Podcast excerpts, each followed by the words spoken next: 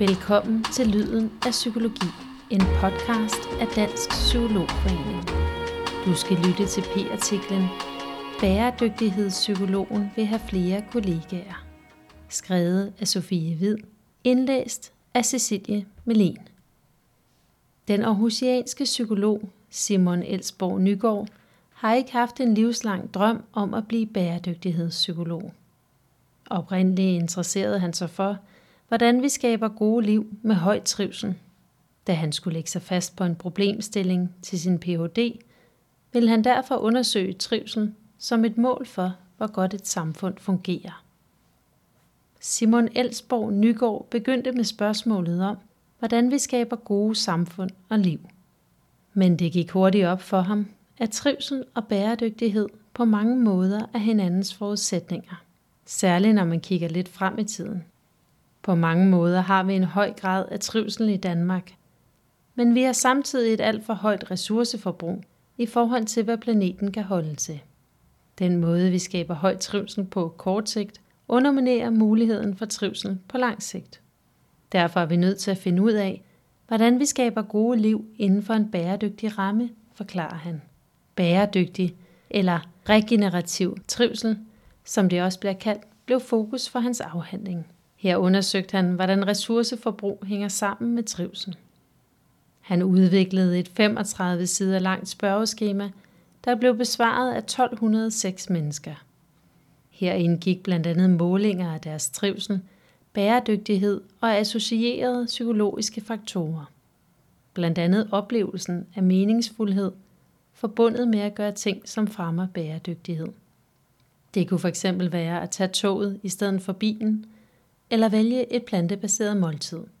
Her indgik blandt andet målinger af deres trivsel, bæredygtighed og associerede psykologiske faktorer. For eksempel oplevelsen af meningsfuldhed forbundet med at gøre ting, som fremmer bæredygtighed. Det kunne være at tage toget i stedet for bilen, eller vælge et plantebaseret måltid.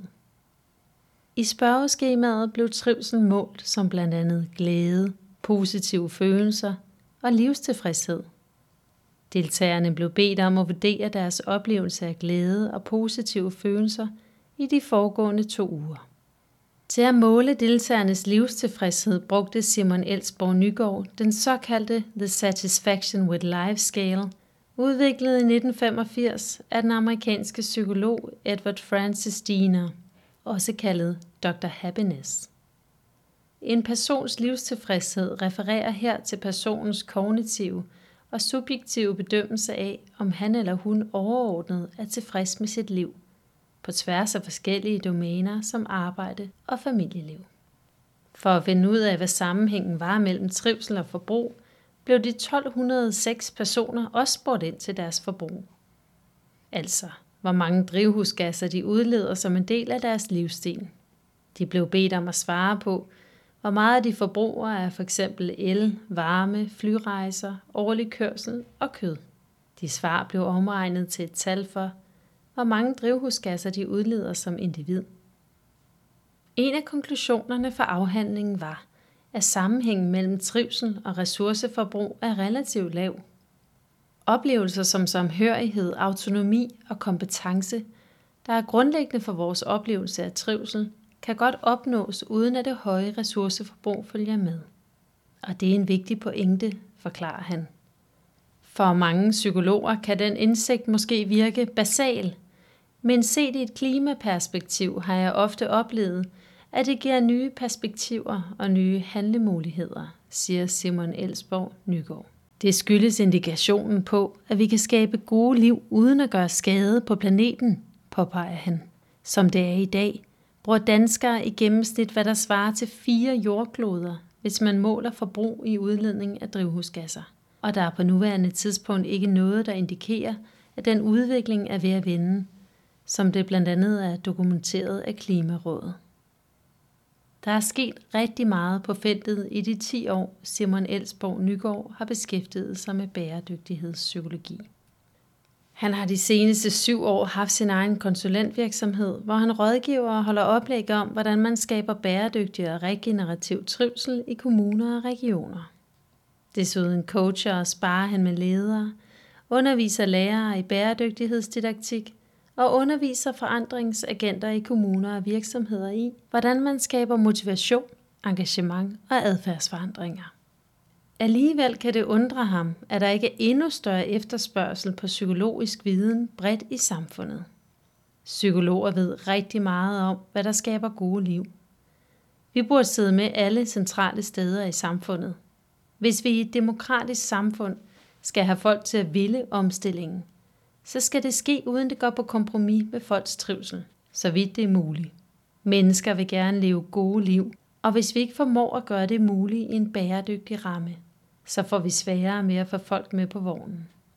Simon Elsborg Nygaard bruger meget af sin tid på at hjælpe offentlige og private ledere med at forstå, hvad der motiverer mennesker.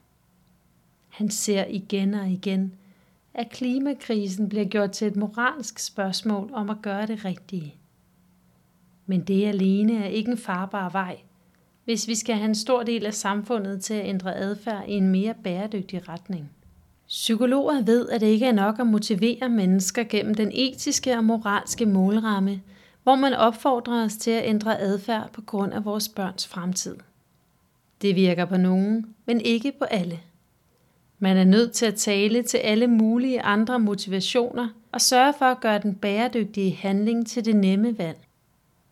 Ligesom han selv har måttet udvikle sit arbejdsfelt, håber han, at der er flere psykologer, som vil bringe deres viden i spil i samfundet. Klima og bæredygtighed siver ind alle vegne, og derfor er der mulighed for at bringe sin faglighed i spil, selvom man ikke er ansat som bæredygtighedspsykolog. Han har selv fået god indsigt i klimavidenskaben, men det er i hans øjne ikke en forudsætning for, at man som psykolog skal kaste sig over feltet. Psykologer skal fokusere på det, de er gode til.